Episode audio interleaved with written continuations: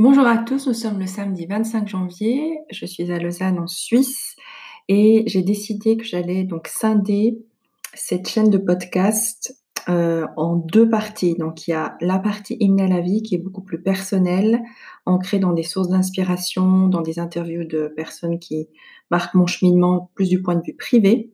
Et puis l'autre partie qui s'appelle At My Table Co pour les contenus plus professionnels comme ça, on a bien une distinction entre les deux. Et probablement qu'on aura même euh, euh, peut-être une troisième chaîne, mais pour le moment, on va s'en tenir à deux. Donc, je vous souhaite la bienvenue.